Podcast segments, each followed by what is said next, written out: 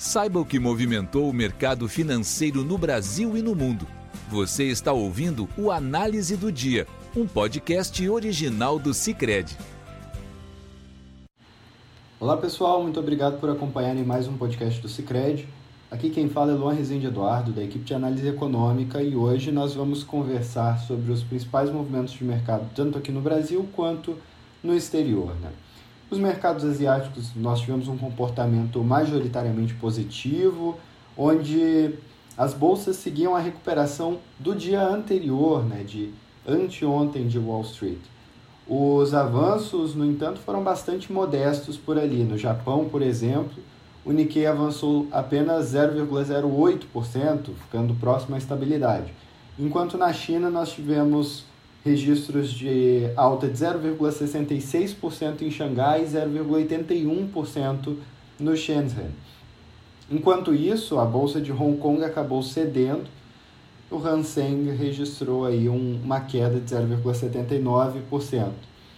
Taiwan acabou não operando em virtude de um feriado local.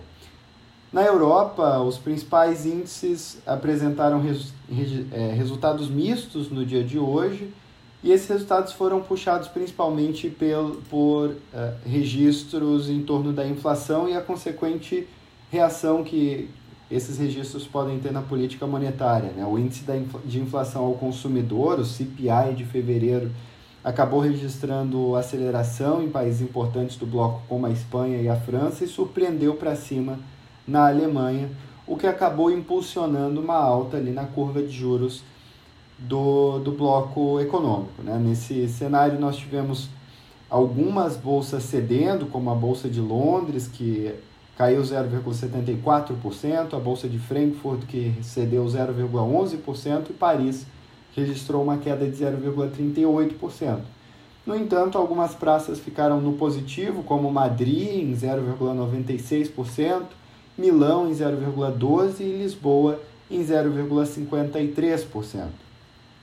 Nos Estados Unidos, as expectativas também ficaram em torno da inflação e da política monetária, mas vieram através da divulgação do Índice de Gerentes de Compras, os PMIs industriais, tanto da China quanto dos Estados Unidos. Né? Os dois uh, índices dos dois países avançaram, com destaque para o índice chinês, que entra no território de expansão agora no mês de fevereiro indicando que a indústria chinesa deve acelerar aí o ritmo de crescimento.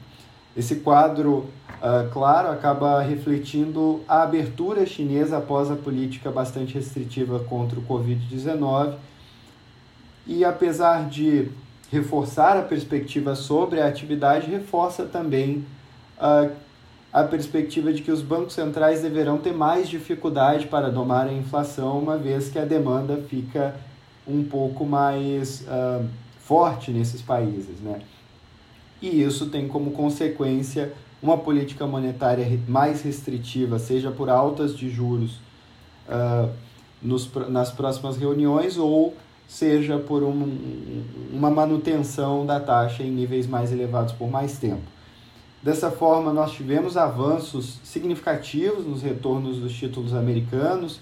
O de dois anos acabou encerrando o dia em 4,89, chegando a registrar uh, números ainda mais elevados no intraday, que, que não eram vistos desde 2007, enquanto o retorno sobre os títulos de 10 anos estava em cerca de 4% no fechamento do dia de hoje.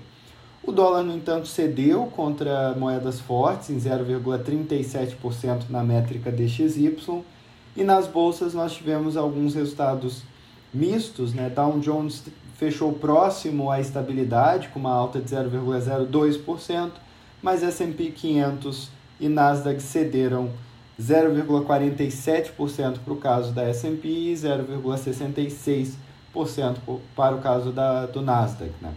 Aqui no Brasil, nós tivemos uh, reflexos desse quadro negativo do exterior nos nossos índices, que acabaram também uh, refletindo as uh, políticas anunciadas ontem por parte do ministro da Fazenda Haddad, onde ele apresentou que parte dos impostos sobre os combustíveis serão recompostos, mas que também deve haver uma tributação sobre a exportação de petróleo. Né? A perspectiva sobre essa tributação fez com que os ganhos que poderiam ter acontecido nos, dividendos, no, nos papéis da Petrobras acabassem restritos, uma vez que no exterior a gente viu uma alta do petróleo. Né? Além disso, a fala mostrando que a Petrobras deve analisar formas de limitar o impacto dos preços para o consumidor fizeram com que